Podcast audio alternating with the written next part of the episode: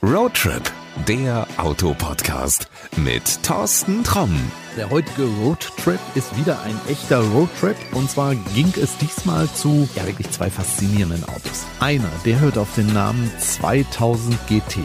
So wer sich mit älteren Autos ein bisschen auskennt, der weiß, Moment, 2000 GT, das ist ein Auto, was mal James Bond gefahren ist. Ja, ist er. Wer das Auto auch sehr gut kennt, das ist Thomas Heidbrink. Der ist Pressesprecher bei Toyota Deutschland und er kennt das Auto so gut, weil er selber einen in der Garage stehen hat. Nee, wahrscheinlich nicht, ne? Na, so weit würde ich nicht gehen. Wir haben zwei in unserem Wohnzimmer stehen. So würde ich es formulieren. Wobei ich weiß, dein Wohnzimmer ist eine große Halle, die in Köln steht und da ist alles alles an Toyota-Fahrzeugen drin, glaube ich, was in der Geschichte mal irgendwie gebaut worden ist. Ne? Also so ein kleines Museum, was von außen echt total unscheinbar ist, aber mit ganz, ganz vielen Autos drin, die ganz viele Geschichten zu erzählen haben. Genau, das sind äh, tatsächlich 70 äh, Kundenfahrzeuge. Wir hatten einen Händler, der hat angefangen, die Fahrzeuge zu sammeln, weil er sie schön fand in den 70er Jahren, Händler der ersten Stunde. Und äh, diese Sammlung haben wir vor zweieinhalb Jahren übernommen und in Köln ähm, jetzt ausgestellt. Und da gehören eben neben vielen Corolla, Celica, MA2 und allem, was man so seit den 70er Jahren bei Toyota verkauft hat, auch zwei 2000 GT dazu. Ja, und jetzt wirst du dich wahrscheinlich zu Hause fragen, warum plätschert das da im Hintergrund so? Das können wir auch erklären. Das ist ganz einfach. Wir sitzen nämlich hier in Deidesheim im Ketschauer Hof an einem Brunnen, schauen auf beide Autos, auf den 2000 GT, auf den neuen Toyota Supra, aber 2000 GT, ich habe eben gesagt, das ist ein Auto, was James Bond mal gefahren ist. Der hat tatsächlich eine Filmrolle gehabt. Und es war auch, glaube ich, ein ganz besonderes Auto, was es so in dieser Form nicht wieder gab. Ja, also der 2000 GT ist eigentlich so die Ikone bei uns im Konzern. Da stecken viele Gründe hinter, unter anderem, weil auch ähm, es ist das einzige asiatische Auto, was in einem James Bond überhaupt in der Geschichte stattgefunden hat. Und es war John Connery, der ihn damals gefahren ist. Er war ein Stückchen zu groß für diese Modelle, so dass man bei zwei Modellen in weißer Farbe. Wir haben sie in Rot hier vor uns stehen. Bei diesen zwei Modellen hat man schlichtweg entschieden, da machen wir ein Cabrio raus. Dach ab, dann passt der Joe Connery da auch rein. Und das sind die beiden einzigen Cabrios, die es äh, von diesem Fahrzeug gibt. Insgesamt äh, sind die Stückzahlen auch sehr rar gesät, sind äh, nur 351 produziert worden. Und das Auto ist auch aus vergangenen Tagen. Wenn man hört, der James Bond war noch Sean Connery, dann würde ich so sagen 60er Jahre. Ne? Die beiden Autos, vor denen wir jetzt hier hier sitzen, ein Traum in Rot. Das sind tatsächlich zwei Fahrzeuge, die 1967 gebaut worden sind. Damit liegst du gar nicht so verkehrt. Ach, noch weit vor mir gebaut. Na, weit nicht, aber vor mir.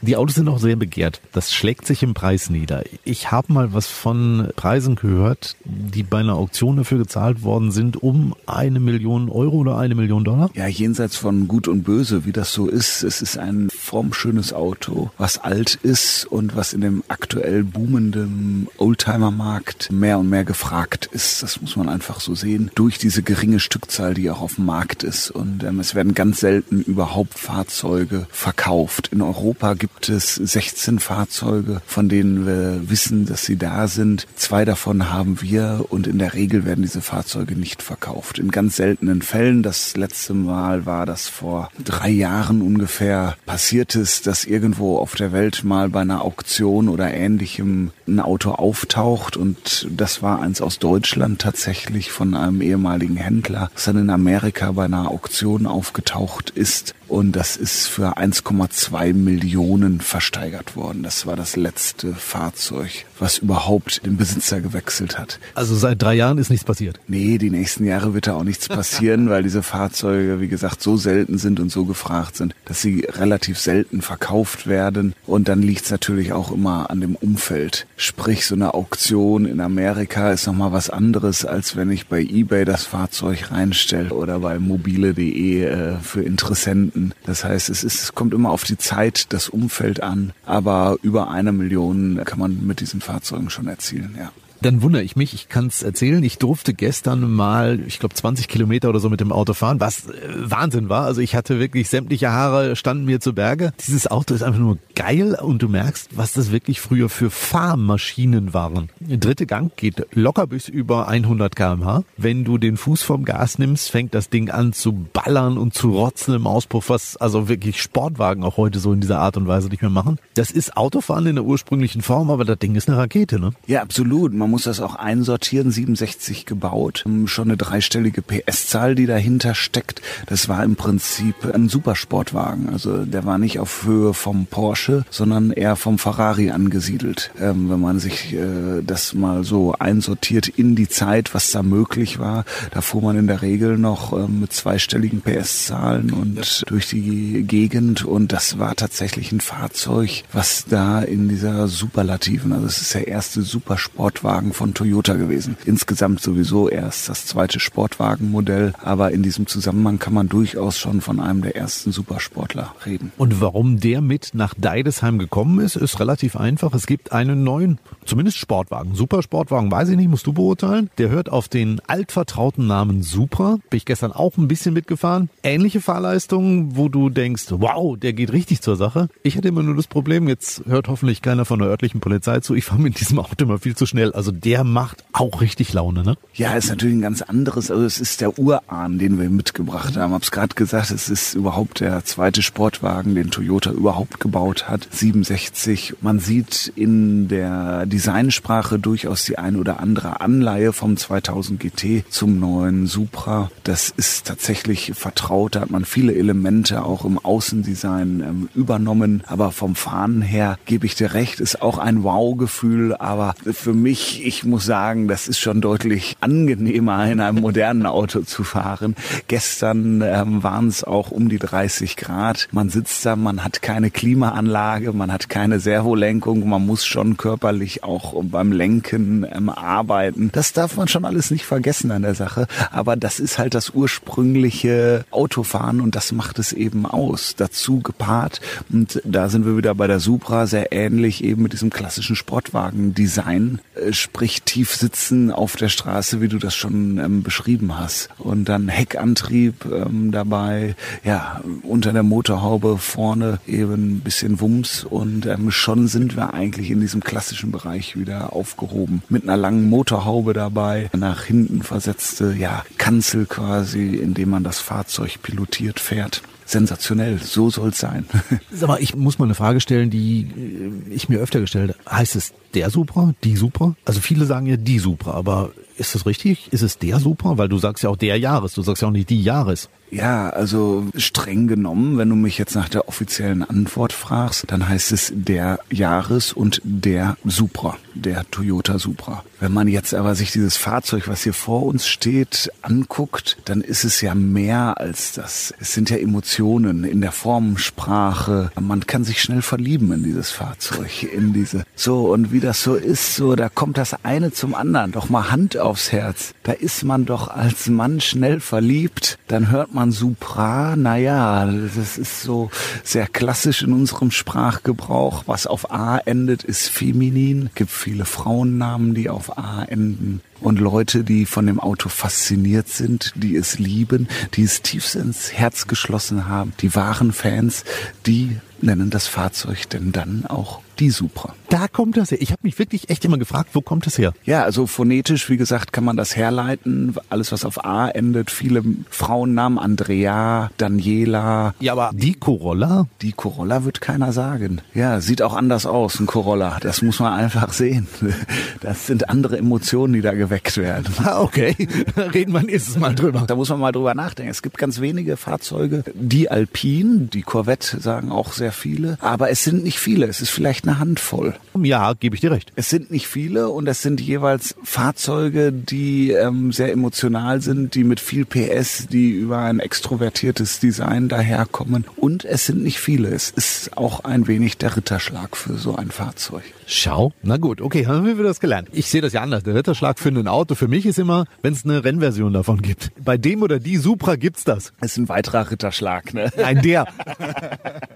Es wird ein, einen oder eine Supra geben namens GT4. Endlich ist es soweit. Toyota baut ein Rennfahrzeug für den Breitensport. Ja, sind wir total stolz drauf, weil es tatsächlich auch ein Fahrzeug von uns, von unseren Kollegen in Deutschland aus Köln. Toyota Deutschland sitzt ähm, in Köln und auf der anderen Straßenseite sitzen meine Kollegen, die ehemalige Formel 1 Schmiede. Wir waren auch lange Zeit äh, die einzigen, die in Deutschland tatsächlich Formel 1 Autos gefertigt haben. Jetzt sehr erfolgreich Le Mans Fahrzeuge fertigen und ähm, meine Kollegen von der anderen Straßenseite von Toyota Motorsport bauen das Fahrzeug als GT4 Auto ab nächstem Jahr auf, beziehungsweise bauen das jetzt auf und ab nächstem Jahr ist es tatsächlich dann für alle im Verkauf. Ich habe schon gehört, ganz viele Leute in äh, GT4 Germany sind ganz heiß auf dieses Auto. Wann es denn endlich ja da ist, wann man es endlich kriegen kann. Auch das ist ja nochmal was, was so einem Seriensportwagen hilft. Also wenn es ein, eine Rennversion davon gibt, dann zeigt das ja, dass schon mal so die Grundelemente nicht so verkehrt sein können. Ja, absolut. Und vor allen Dingen in so einer boomenden Serie. Also das ist ja eine der wenigen Serien im Motorsport weltweit sogar. Also nicht nur in Deutschland, sondern auch Japan, Amerika, ähm, wo man unwahrscheinlich große Zuläufe hat. Und wir spüren das aus der ganzen Welt. Wir haben das Auto vorgestellt in Genf im März als Konzeptstudie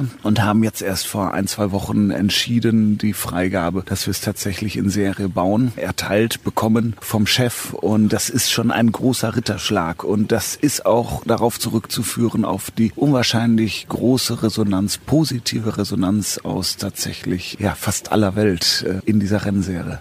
Du hast eben so liebevoll gesagt, vom Chef. Also vom Chef müssen wir sagen, ist Akio Toyoda. Und auch bei Akio Toyoda kann man sagen, das ist ein Verrückter im positiven Sinne. Ja, der hat halt, ähm, so wie sich das gehört, der hat halt Benzin im Blut und äh, der fährt selber total gerne ähm, Rennen. So hat er jetzt auch beim 24-Stunden-Rennen, der ist großer Fan der grünen Hölle. Er ist auch viel öfter, als uns das bewusst ist, tatsächlich in Deutschland. Er nutzt gerne privat einfach ähm, die Möglichkeit, mal auf dem Nürburgring ähm, zu fahren mit seinen Freunden. Er ist da absolut heiß drauf und ist in diesem Jahr auch gestartet unter seinem Rennsynonym Morizo. Ist er den Start tatsächlich mitgefahren vom 24-Stunden-Rennen und war im Team und äh, wir fahren jetzt nicht mit unserem Chef um den Sieg, aber da kommt es nicht drauf an, sondern es ist eben die Faszination Motorsport. Ich glaube, am Ende sind wir 43. oder was geworden. Äh, hallo, aber das ist schon mal, A, ist das eine Leistung und, und B, ich meine, der, der Junge sitzt ja nicht permanent hinterm Lenkrad. Also der sitzt ja auch mal am Schreibtisch und muss da große Entscheidungen treffen, so legen wir den Supra nochmal auf oder nicht. Den würde ich jetzt auch nicht in so eine Rennfahrerecke drängen wie einen Pierre Kaffer oder sonst wen, also der das 24-Stunden-Rennen gewonnen hat. Aber dafür, dass er ein ambitionierter Hobbyfahrer ist, sag immer so, ist also ein 43. Platz schon eine richtige Leistung. Ja, absolut. Wir sind also total stolz drauf, das muss man schon sagen. Das ist halt halt, aber das macht das eben aus. Das ist halt letztendlich, das ist das, was ich damit sagen wollte. Die Platzierung, ob 43., 47. oder äh, 23. ist am Ende gar nicht so wichtig, sondern die Faszination, dass wir jemanden haben an der Spitze des Konzerns, an einem der weltweit größten Automobilhersteller, der wirklich für diesen Rennsport auch brennt, sich selber hinters Steuer setzt. Das ist einfach was anderes. Das ist Faszination Automobil und das lebt er in jeder äh, Facette und das ist durchaus das Beeindruckende beeindruckende. Wenn man vorher durch die Startaufstellung, ich bin das gemacht, ich bin die Startaufstellung abgelaufen und er war in der ersten Gruppe eines der letzten Fahrzeuge und er, er war einfach auch nervös wie ein kleines Kind und es war dieses Funkeln in den Augen. Hast du mit ihm über Gehaltserhöhung verhandelt? nee, er war tatsächlich, da er der Startfahrer war, er hatte da keinen Kopf für. Der ist Sportler, ja, der tritt da an, um wirklich das Beste aus sich rauszuholen und aus der Maschine und ähm, das sind mit Sicherheit Themen, da macht man sich keine Freunde Freunde. Ich dachte, das ist immer so einfach so. Chef, du, pass mal auf, ich brauche 10% mehr. Jo, komm, lass mich in Ruhe. Ja, hört sich so schön an, aber nee, Sportler ist Sportler, die sind hochfokussiert und so er auch. Man sah das Funkeln in den Augen, man sah die Anspannung, es knisterte und ähm, ja, einfach diese Vorfreude. Man der, es, aus jeder Pore atmete er das. Hoffentlich geht's gleich los, ja. Ich finde es wirklich stark, auch wirklich, wie oft er da am Nürburgring ist, weil du hast eben gesagt, auch ab und zu mal unter Pseudonym. Es muss ja nicht gleich jeder wissen. Ne? Ja, ich glaube, offiziell darf er das auch gar nicht. Ich weiß das gar nicht. Als, äh, oh, dann verraten wir das nicht. Also es hört ja auch gerne. Vertraglich, glaube ich, ähm, sieht man das nicht so gerne. Jedoch, ähm, was gibt es Besseres, als ähm, autobegeisterten Chef zu haben? Wollen wir doch mal ehrlich sein, wenn man Autos herstellt. Also nichts gegen Pferde, aber wenn er jetzt Pferderennen machen würde, wäre er nicht so spannend. Ja, wenn er Pferdezüchter wäre, dann schon wieder. Ne? Meinst du, dass er dann ein paar Pferde für die neuen Autos mitbringt?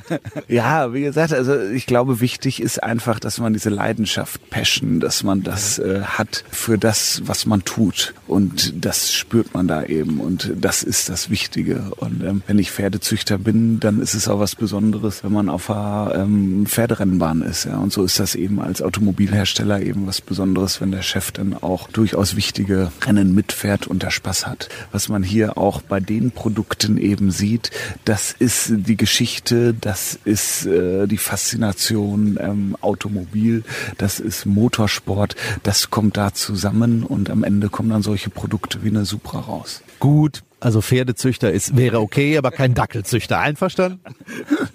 Nichts gegen die Dackelzüchter. Ja, ja, ja, komm mir auf.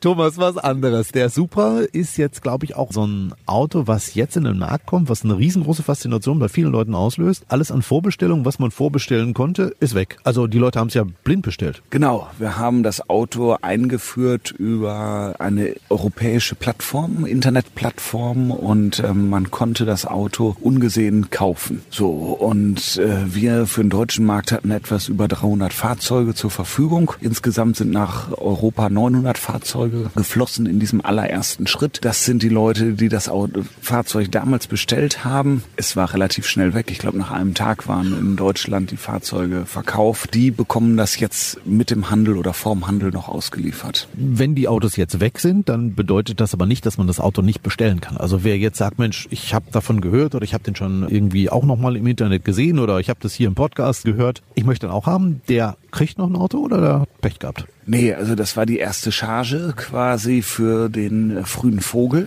Und davon gab es einige. Jetzt wird das Auto nach und nach in einen normalen Verkaufsrhythmus quasi eingepflegt. Wir liefern jetzt die ersten Fahrzeuge aus. Besonders war die ersten 24 Besteller hatten auch die Möglichkeit, eine Sonderedition, also eine Special Edition, limitiert auf 90 Fahrzeuge weltweit zu kaufen. Es ist die A90 Edition, weil der Modellcode von dem Fahrzeug eben ähm, A90 ist. Es ist dann in matt grau und ein Sammlerstück ähm, mit der Unterschrift von dem Akio Toyota, eins von 90. Das stellt man sich in die Garage, sind 24 von den 90 Fahrzeugen weltweit nach Deutschland gekommen. Die ersten 24 hatten die Möglichkeit, das Fahrzeug zu kaufen und sich glücklich schätzen, dass sie so ein Fahrzeug haben, ein ganz besonderes. Das ist so ein bisschen die Idee dahinter gewesen. Und jetzt werden wir, wie gesagt, mit der Fahrzeugauslieferung haben wir begonnen an die Kunden. Die ersten Kunden haben die jetzt. Unsere Händler bekommen jetzt Fahrzeuge und ab Mitte August kann jeder zu seinem Händler gehen, sich das Fahrzeug angucken, eine bestellen und dann wird die auch, ich sag mal,